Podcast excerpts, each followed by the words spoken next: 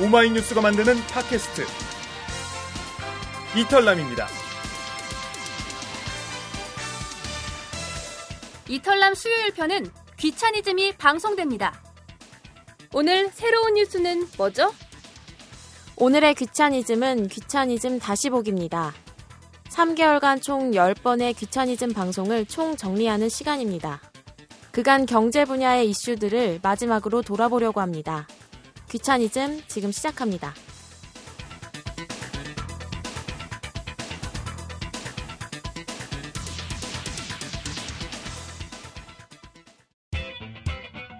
경제 뉴스가 어려운 분들, 귀를 열고 찬찬히 들어보면 경제가 쉬워집니다. 어려운 경제가 만만해지는 시간. 오마이뉴스 경제부 기자들의 귀차니즘. 청취자 여러분 안녕하세요. 오마이뉴스 경제부 기자들이 만드는 귀차니즘 7월 첫째 주 방송을 시작하겠습니다. 저는 진행을 맡은 경제부 막내 기자 김지혜입니다. 지금 이 자리에는 김종철, 김시연, 김동환 기자가 나와 있습니다. 안녕하세요. 안녕하세요. 안녕하세요. 네, 오늘 귀차니즘 11번째 방송인데요. 아쉽지만 오늘 귀차니즘 방송을 마지막으로 하게 됐습니다. 오늘 10번의 방송을 정리를 한번 해보려고 하는데요. 어떤 주제가 가장 기억에 남나요? 음, 좀 저는 시원섭섭한데요. 그 주제라기보다는 이제 우리가 초반 1편, 2편에서 했던 귀로 듣는 오마이뷰 그 처음에 야심차게 시작을 했는데 두 편만 하고 끝내서 좀 많이 아쉬웠었는데요. 처음 다뤘던 게 이제 갤럭시 S5 처음 출시된 시점이어가지고 그 제품에 대해서 좀 얘기를 했었고 그때 김동환 기자가 그, 그 직구 그 네, 얘기를 직구 얘기했었죠. 그 뒤에 좀 많이 늘었죠 직구 인구가. 그렇죠. 직구 요즘에 많이 하시더라고요. 음. 다시 한번 관련 기사를 쓸 기회가 있을 것 같아서 뭐 모니터링 하고 있습니다. 계속 뭐 어떤 거를 사람들이 좋아하나 어떤 정보를 제가 써드리면 좋나 뭐 이런 부분들을 계속 고민하고 있습니다. 이렇게 보니까 열 번 방송하면서 주제도 참 많이 다뤘네요. 뭐 오마이뷰가 두 번밖에 못해서 좀 아쉽기도 하지만 그 한 석 달 동안에 엄청난 사건들도 많았고 또 경제 분야도 또 굉장히 많았어요. 뭐 금융 사고부터 뭐 지금부터 하나씩 뭐 다시 네, 돌아보죠. 그러, 그러시죠. 네, 그럼 첫 번째 코너부터 시작하겠습니다. 오늘 첫 번째 코너는 김종철의 경제 미디어 비평인데요.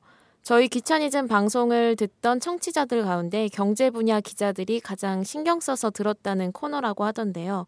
우선 저희가 이번 귀차니즘을 시작하면서 나름대로 이번 코너를 새롭게 만들게 됐던 이유가 있었잖아요. 그렇죠. 기본적으로 미디어에 대한 어떤 비평은 그동안 꾸준히 뭐 있어 왔었잖아요. 그리고 저희가 이번에 경제 팟캐스트를 준비하면서 음, 생각했던 것이 경제 미디어, 경제 언론, 경제 뉴스에 대한 비평을 우리식으로 한번 해보자 그런 거였고 그리고 또 언론사들마다 그 자사했던 관점과 논조에 따라서 경제 뉴스들이 어떻게 포장되고 어떻게 독자들한테 전달되는지를 어, 우리가 한번 제대로 한번 알려서 청취자들에게 전해주자 이런 목적이었어요. 그동안 경제 분야에 대한 언론 비평은 거의 없었다고 봐야 되죠. 그렇죠. 그러니까 미디어 오늘이나 일부 이제 뭐 미디어 비평 매체들이 있었고 또 경제 쪽의 기사들이란 비평은 뭐 간간히 몇 번씩 있긴 했었어요. 근데 뭐 제대로 된 경제 쪽 기사들은 비평은 없었다고 보면 될 것 같고요. 그런데 이제 최근에 그 뭐 금융 위기, 금융 위기나 뭐 여러 가지 뭐 경제 위기 이런 걸 겪으면서 몇 년 새에 이제 여러 가지 경제 문제에 대한 그 소비자들, 독자들의 관심이 되게 높아졌어요. 그래서 어 그리고 또 실제로 뭐 우리 생활 전반에 걸쳐서 경제 문제에 걸리지 않는 게 없고 그만큼 언론들도 경제 이슈에 대한 보도도 어 많아졌고요. 문제는 이제 우리의 이런 그 삶과 직결되는 이런 경제 이슈에 대해서 보수 언론 중심의 어떤 친기업적, 친시장적 여론의 쏠림 현상이 되게 크다는 거였어요. 아무래도 우리 방송 내용이 어찌 보면 동료 기자들의 기사를 비판하는 것들이 많아서 혹시 타사 기자들에게서 피드백 같은 거 들으셨나요?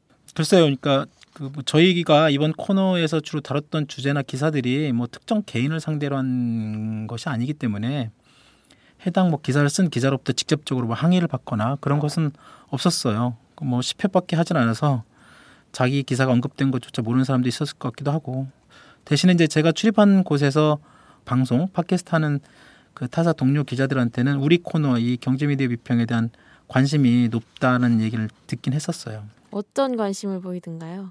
그런 거죠. 그러니까 자기 신문 내용을 가지고 이제 너무 이렇게 세게 뭐 이렇게 비판 좀 하지 말고 좀 우스갯소리로 좀 살살 좀 다뤄달라 뭐 이렇게 얘기하는 사람도 있었고 어떤 때는 뭐 아 우리는 이번에 되게 좋은 기획 기사 했는데 이런 것도 좀 소개 좀 해주고 그래야지 뭐 너무 이렇게 세게 때리기만 하냐 뭐 그런 내용도 하고 뭐 그런 이런저런 얘기들을 좀 알려주기도 하고 그랬죠.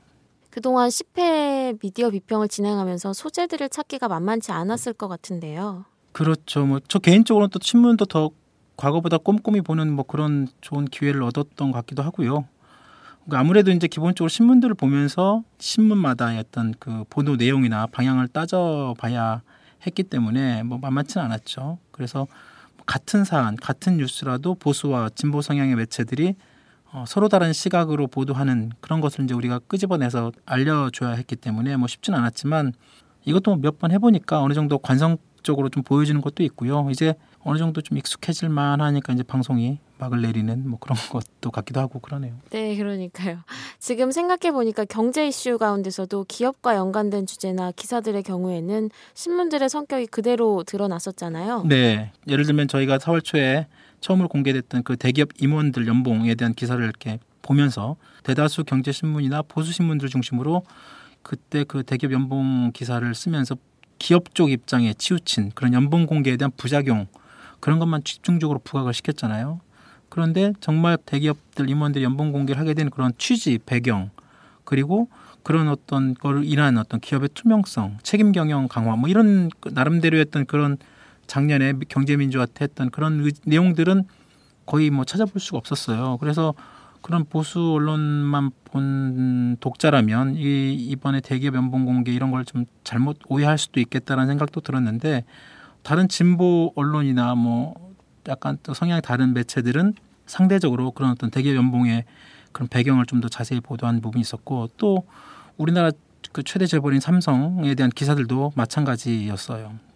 어, 삼성 이야기가 나왔으니 이건희 회장 위독설로 한때 말들이 많았잖아요. 이건희 회장이 이제 급성 심근경색으로 쓰러져 가지고 심장 수술도 받고 병원에 입원해 있는 와중에 이제 일부 인터넷 매체에서는 아예 이건희 회장 사망 기사를 어, 내보내기도 했고 그랬죠. 네, 그랬는데 어, 결국 오보로 판명이 난 것 같은데 그 매체는 정정을 했나요? 어, 확인해 보니까 정정보다 안한 것 같고 그 해당 매체는 자신들이 나름 내부 취재원을 이용해서 뭐 그런 기사를 썼다고 주장을 하고 있는데 하여튼 삼성은 전혀 사실 무근이다 뭐 그렇게 뭐 강하게 반발을 했었고 결국은 뭐 말씀하신 것처럼 오보로 판명이 됐는데 이런 것들은 그때 참 말들이 많았고 논란이 됐었죠.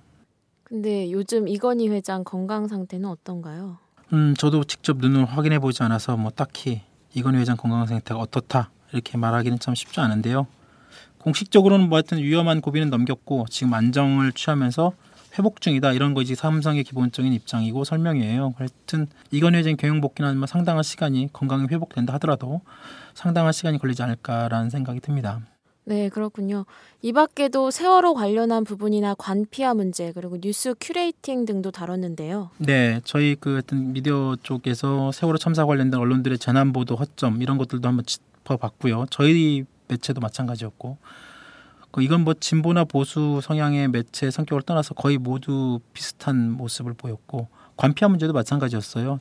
하여튼 뭐 당시만 해도 언론들이 정말 어, 많은 인력과 엄청난 지면을 할애해가면서 우리가 그 세월호 관련된 보도를 했고 또 기획성으로 이런 이런 주제를 다루고 또 그런 어떤 세월호 참사 이후에 그런 재난 뭐 그런 안전 시스템 이런 거에 대한 언론들이 어떤 그런 환기하는 기획 기사들도 많이 다뤘는데 지금 음, 상황에서 보면 좀 이런 부분들이 많이 희미해진 느낌도 들고 그렇습니다.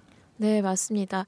요즘 인터넷에선 잊혀질 권리가 이슈가 되기도 했지만 세월호 참사만큼은 정말 잊혀지지 않도록 언론들의 역할도 매우 중요할 것 같습니다. 물론 저희들도 마찬가지겠고요. 그동안 김종철의 경제 미디어 비평 수고 많이 하셨습니다. 네, 고맙습니다.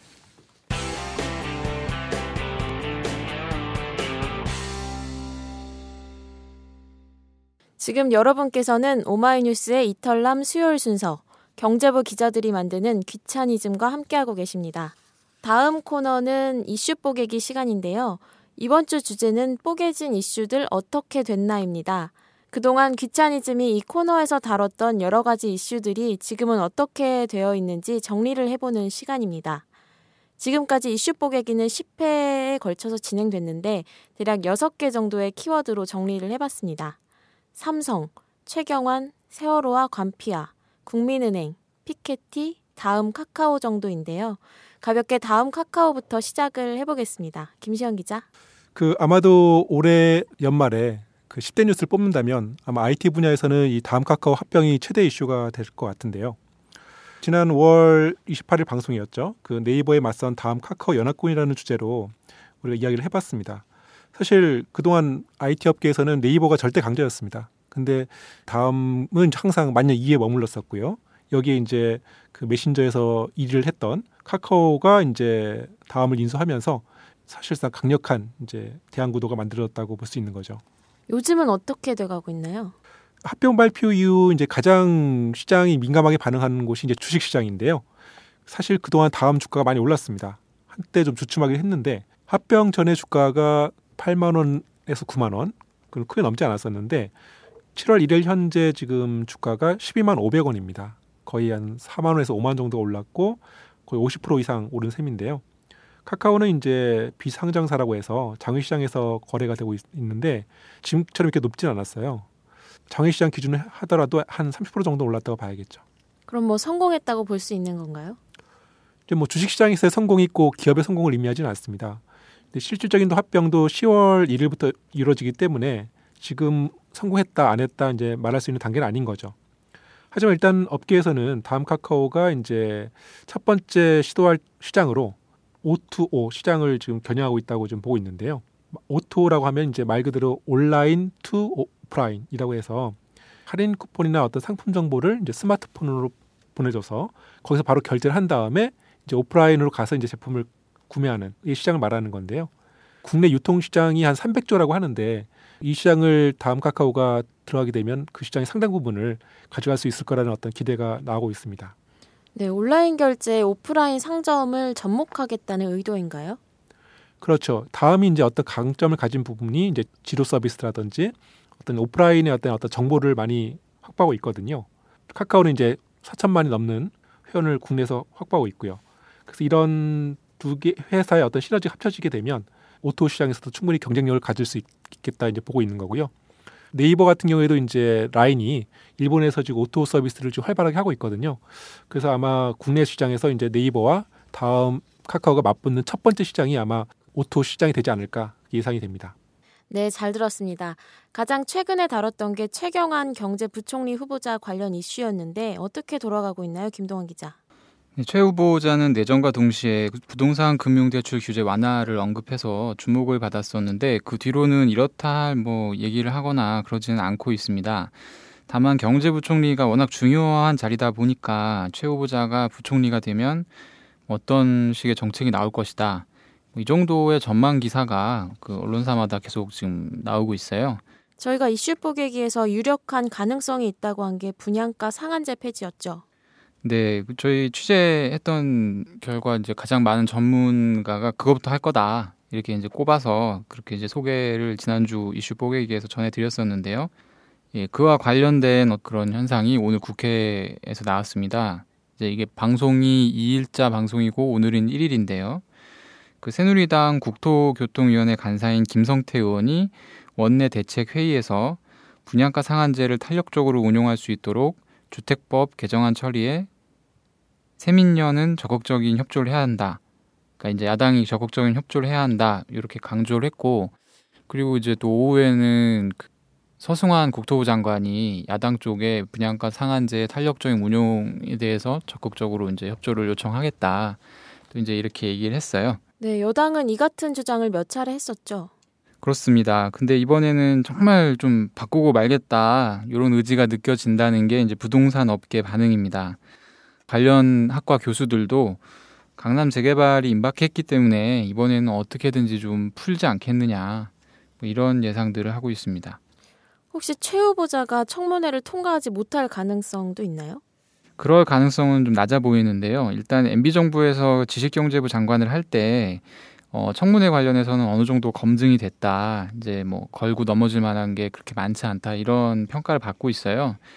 그리고 이제 얼마 전에 기획재정부가 이제 원래 통상 6월 말에 발표하던 그 경제 정책 방향이라는 거를 이제 발표를 하거든요. 하반기 정, 경제 정책 방향은 항상 6월 말 정도에 발표를 해왔었는데 요거를 7월 중순으로 연기를 시켰어요. 그 최 후보자가 청문회를 무사 통과해서 취임하면 그 시점이 7월 중순쯤이 될 것으로 보이는데 최 후보자가 아무래도 이제 다음 기획재정부 장관 겸 경제부총리다 보니까 직접 요걸 발표하게 하기 위해서 그렇게 연기를 한 거다 이런 관측이 좀 설득력을 얻고 있습니다. 어, 요 소식을 보도한 뭐 일부 언론들에 따르면 최 후보자가 이미 뭐 하반기 경제 정책 방향 안을 만드는데도 참여를 하고 있다. 뭐 이런 내용의 보도도 있었습니다. 세월호와 관피아 관련 이슈도 김동환 기자가 소개했었죠. 세월호와 그에 얽혀있던 관피아 문제는 세월호 사건 당시에 많은 국민들이 공분을 금치 못했던 이슈이기도 한데요. 정부 역시 사고 이후 관피아 척결을 상당히 강조하며 의지를 다지기도 했었죠. 그런데 최근에 이제 세월호 사고 책임을 지고 물러났던 정홍원 총리가 다시 복귀를 했어요. 정 총리가 사의 표명 후 나왔던 두 명의 그 후보가 자질 미달로 청문회도 못 가보고 이제 낙마를 했기 때문에 박 대통령이 뭐 사람이 없다라고 하면서 다시 정 총리를 불러들였죠. 어떻게 보면은 해외 토픽에 날만한 좀 황당한 어떤 일처리인데요. 사실 이것도 굉장히 충격적으로 보는 국민들이 많았지만 그보다 좀 알려지지 않았을 뿐 더 황당한 뉴스들도 있었습니다. 어떤 뉴스인가요? 그박 대통령이 세월호 사고에 대한 대국민 담화에서 지금의 해양 경찰을 해체하고 그 기능을 다른 부처로 이관하겠다 이런 얘기를 했어요. 그러니까 모든 국민들 앞에서 이제 그렇게 공언을 했는데 그 내용이 지금 뒤집힐 것 같다는 징조가 조금씩 보이고 있습니다. 이 해경이 지난달 26일에 출입 기자들한테 정부의 해경 해체를 비판하는 보도 자료를 냈다가 다시 수정해서 발송하는 그 해프닝이 있었거든요. 요거는 좀 공무원 사회에서 찾아보기 좀 어려운 일인데요.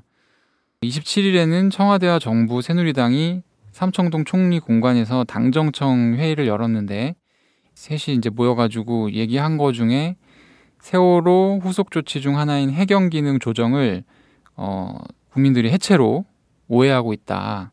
그러면서 이제 서로 좀 주의를 하자. 이런 식의 당부를 했다. 그런 보도가 있었습니다. 안 그래도 정부가 말로만 관피아를 척결하자 이렇게 하지 실제로는 의지가 없다는 지적들이 많은데 관피아 문제를 촉발시켰던 해경까지 어물쩍 넘어간다면 상당한 비판을 면치 못할 것 같네요. 네, 그리고 금융 쪽에도 이슈가 있었는데요. 예, 국민은행 관련 이슈 보기는 김재희 기자가 준비했었죠. 네, 4월 16일자 방송에서 요즘 은행들 안녕하십니까? 라는 제목으로 쉴 새 없이 터지는 금융사고들에 대해 종합적으로 다뤘었죠. 국민은행이 사고가 많아서 그쪽으로 좀 집중됐던 기억이 납니다. 어, 요즘 국민은행은 안녕한가요? 어, 우선 오는 3일에 금융감독원에서 이건호 국민은행장과 이명록 KB금융지주 회장에 대한 징계심의위원회가 열리는데요. 두 사람은 문책경고란 중징계를 사전 통보받은 상태입니다. 중징계가 확정되면 향후 금융권 5년간 취업이 제한되는데요. 사실상 금융계 퇴출입니다. 이 행장은 정보 유출과 도쿄 지점 비리, 그리고 최근 전산 시스템을 둘러싼 국민은행 내 갈등 등이 징계 이유고 임 회장은 국민카드 분사 시 신용정보법을 위반했다는 책임을 받고 있습니다. 이 행장과 임 회장은 지난 26일에 금감원 제재심에 출석을 직접 해서 각각 1시간씩 소명을 했는데요. 일각에선 두 사람에 대한 징계 수위가 낮춰지는 것 아니냐는 얘기도 나오는데 금감원 관계자들은 현재 중징계에 대한 의지는 변함이 없다고 주장을 하고 있습니다. 최고 경영진인 두 사람의 징계에 따라서 향후 국민은행의 경영에도 차질이 빚어질 수 있을 것 같습니다. 경제계에서는 요즘 가장 핫한 주제 중 하나가 피케티인데요. 김시현 기자가 준비하셨죠? 네, 그 지난 6월 10일 방송에서는 이제 토마 피케티라는 그 경제학자의 21세기 자본이라는 책과 그 새사연이 쓴 이제 분노의 숫자라는 책을 갖고 이야기를 좀 나눴습니다. 둘 다 이제 우리 사회 불평등 문제를 그냥 막연히 말이나 이론으로서 푸는 게 아니라 어떤 통계나 어떤 숫자로 풀어줌으로써 어떤 설득력을 좀 높인 케이스인데요. 네, 피케티 이슈는 여전히 살아있는 느낌이에요. 네, 아직까지 이제 책이 번역돼 나오고 있지는 않습니다. 아쉽게도. 이때 영어 버전, 프랑스 어 버전이 있고 이제 아마 10월경에는 이제 우리나라에도 이 번역본이 출간된다고 합니다. 아마 그 책이 출간되면은 이제 또 새로운 또 논쟁이 불을 지필 수 있을 것 같은데요. 책 분량이 거의 뭐 700페이지 가까이 되고요. 영어를 잘 알더라도 이쪽 경제 분야에 대해서 지식이 좀 부족하다면 읽고 뭐 토론까지 하기는 쉽지 않은 상황인데요. 이제 뭐 이미 이제 국내 그 경제학들 사이에서는 서로 읽어보고 토론도 활발하게 좀 이루어지고 있는 상황입니다. 우리나라에도 그런 식의 소득 불평등 연구를 한 학자가 있나요? 몇몇 이제 경제신문이나 그런 쪽에서 이제 조명하고 있는 사람이 이제 김낙년 동국대 교수인데요. 김 교수는 사실 어떤 진보적인 경제학자라기보다는 어떤 시장과 어떤 경쟁을 좀 강조하는 보수 우파 경제학자입니다. 김남경 교수도 2년 전에 이 1940년 이후 우리나라의 어떤 소득 불평등 추이를 보여주는 연구 결과를 발표한 적이 있어요. PKT와 이제 유사한 방식이라고 볼 수 있죠. 어떤 결론이 나왔나요? 2012년 기준으로 해서 우리나라 소득 상위 10%가 전체 소득의 어떤 40% 이상을 가져간다는 게 결론이었어요. 사실 그 PKT 결론과 유사하다고 볼 수 있는데요. 다만 김 교수는 이런 소득 불평등의 이유가 세계와 인센티브제, 누진세 후퇴 이렇게 꼽긴 했는데 문제는 해결 방법이 달라요. 이제 피케티는 어떤 소득 상위 1%한테 좀 많은 세금을 물려서 이 문제를 해결하자는 그런 생각이었는데 김 교수 같은 경우에는 이제 부자 승세보다는 모든 계층한테 이제 골고루 세금을 더 내게 하는 쪽으로 하는 게 더 현실성이 있다. 그런 좀 약간 상반된 결론을 좀 내렸습니다. 네, 잘 들었습니다. 마지막은 삼성 이슈입니다. 저희가 4월 9일에 삼성 후계 구도를 위한 계열사 해처 모임 을 다뤘고 5월 14일에는 이건희 회장이 쓰러진 이후 삼성에 대해 다뤘는데요. 김종철 기자, 이건희 회장 건강은 아까 미디어 비평 때도 잠깐 이야기를 했고요. 요즘 삼성 분위기는 어떤가요? 네, 뭐 한마디로 삼성 분위기는 뭐 그리 좋은 편은 아니죠. 뭐 다들 아시는 것처럼 이건희 회장이 여전히 입원 상태에서 치료를 받고 있는 상황인데다가 지금 삼성그룹의 전체 매출의 한 70% 이상을 차지하는 삼성전자가 있잖아요. 삼성전자 실적이 요즘 그리 좋지 않게 어, 나오고 있을 것 같다. 뭐 그래서 삼성전자 실적에 대한 여러 가지 안 좋은 소식들도 나오면서 이래저래 하여튼 삼성 분위기도 그렇게 좋은 상황은 아닌 것 같습니다. 네, 그렇군요. 그렇지 않아도 보니까 요즘 삼성전자 주가가 많이 떨어졌더라고요. 실적 때문에 그런 건가요? 네, 삼성전자 주가 많이 떨어졌어요. 어, 이건희 회장이 그 쓰러졌을 때 한때 삼성전자를 비롯해서 삼성생명, 삼성물산, 이른바 그 삼성그룹 지배구조와 관련된 주식들이 엄청나게 올랐잖아요. 그때 사람들이 일반적으로 한 기업의 총수가 쓰러지면 주가가 떨어져야 되는데 오히려 삼성은 정반대로 움직이고 있는 것을 보고 어, 이상하다는 얘기를 많이 했었어요. 그래서 어, 왜 그럴까 뭐 이런저런 분석도 나왔었는데 그때 그래서 삼성의 지배구조 개편에 대한 여러 가지 불확실성이 일정 부분 해소되면서 향후에 어떤 삼성의 어떤 지배구조 개편에 대한 기대감이 주가에 반영됐다 뭐 이런 어, 평가와 분석이 있었고 실질적으로 그렇게 해서 삼성전자를 비롯한 여러 가지 삼성 관련 주식들이 주가가 많이 올랐어요. 근데 그 이후에 어, 이건 회장이 이제 뭐 병세가 약간 호전되는 그런 모습과 함께 또 지배구조 문제, 그 다음에 다시 이제 전자 실적 이런 얘기가 나오면서 어떻게 보면 뭐 삼성전자 주가 지금 떨어지는 것은 다시 정상으로 돌아간다 이렇게 봐도 되는 것 같아요. 오늘도 보니까 삼성전자 주가가 더 떨어졌던데요. 네, 오늘 또 떨어졌죠. 하여튼 지금 삼성전자 주가를 보면 사실상 현재 2분기 실적과 연관돼 있는 것 같고요. 지금 당초 예상보다 2분기 실적이 별로 좋지 않다는 어떤 시장의 평가가 그 지금 현재 주가에 반영이 되는 것이 아닌가 이렇게 생각이 돼요. 기업들 2분기 실적이 이제 곧 발표가 될 텐데 삼성전자도 아마 빠르면 이번 주나 나오지 않을까 싶어요. 지금 증권가에서 삼성전자 2분기 영업 이익이 한 7조 원대 후반에서 어, 8조 원대 뭐 이 정도로 지금 예상이 나오고 있습니다. 분기 영업 이익이 8조 원 정도면 높은 거 아닌가요? 그렇죠.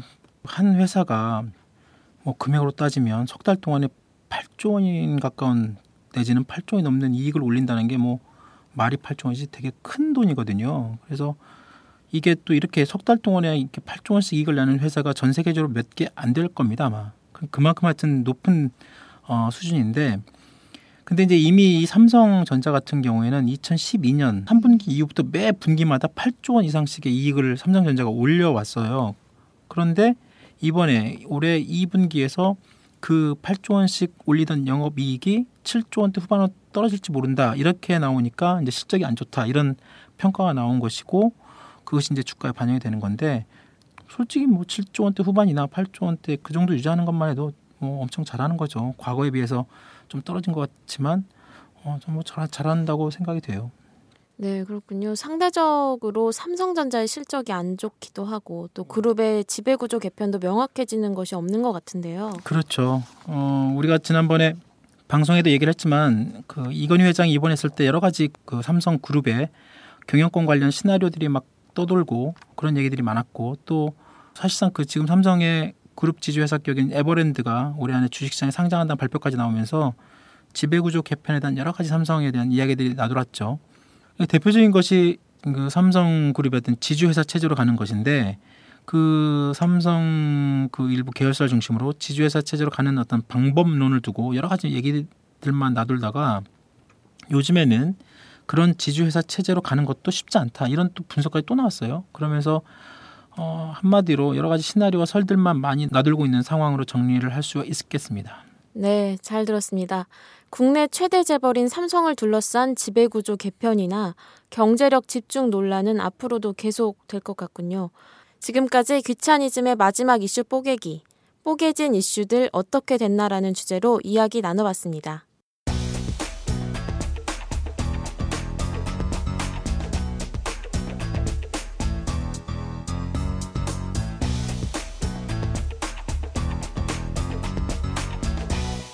열고 찬찬히 들어보는 economic 프리즘.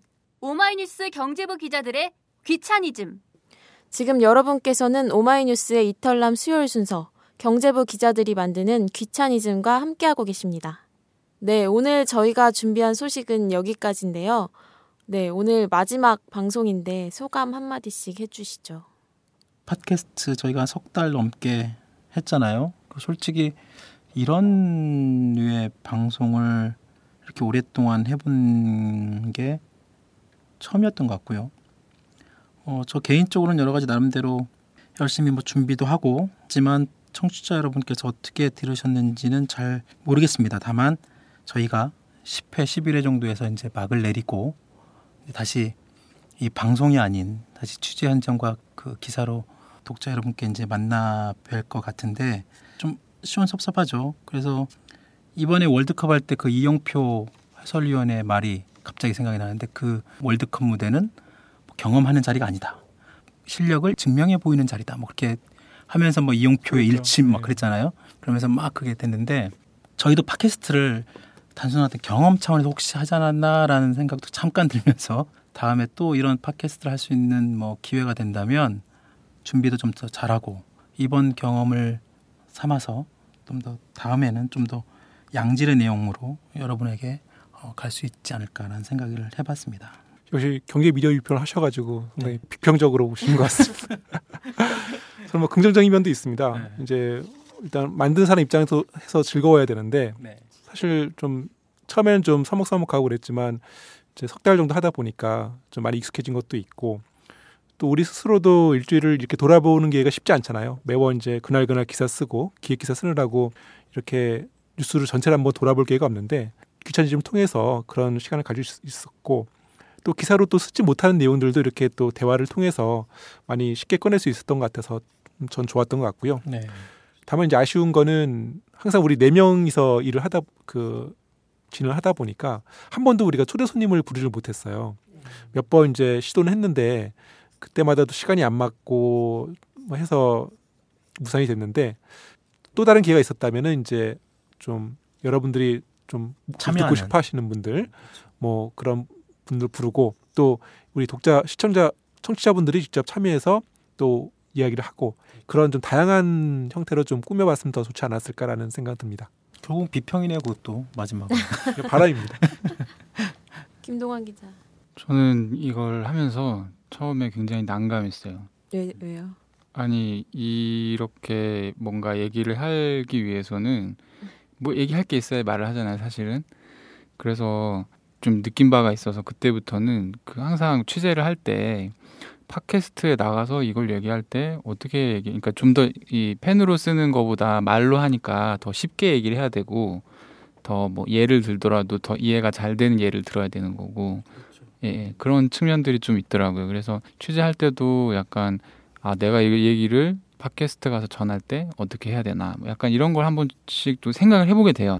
좀 더 이렇게 저가 쓰고 싶어하는 기사가 좀 쉬운 경제 기사를 쓰고 싶다는 생각을 많이 하는데 뭐 아까 경험하는 자리가 아니라고 하셨지만 저한테는 좋은 경험이었던 것 같습니다. 사실 그 김재 기자가 가장 아쉬울 것 같다는 생각이 드는데 아닌가요? 저는 지금 첫 방송 때가 제일 많이 생각이 나는데 그때 저희 모두 다 너무 오랜 시간 동안 열심히 하고 나니까 얼굴이 다 빨개져서 끝나고 나니까 진땀 흘려서 나갔던 기억이 있는데 오늘 열 번째, 열한 번째 되니까 벌써 여유가 좀 생기고 이럴 때쯤 되니까 이제 그만두니 좀 아쉽기도 합니다.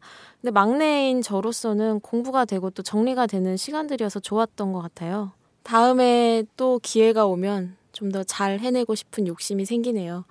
그동안 함께한 기자들 수고 많으셨습니다. 청취자 여러분들에게도 감사의 말씀드립니다. 이 방송은 10만인 클럽 여러분의 후원으로 제작되고 있습니다. 항상 감사드립니다. 참여 방법은 오마이뉴스 홈페이지나 02733-5505로 전화 주신 후 내선 번호 274번을 누르시면 담당자와 연결됩니다.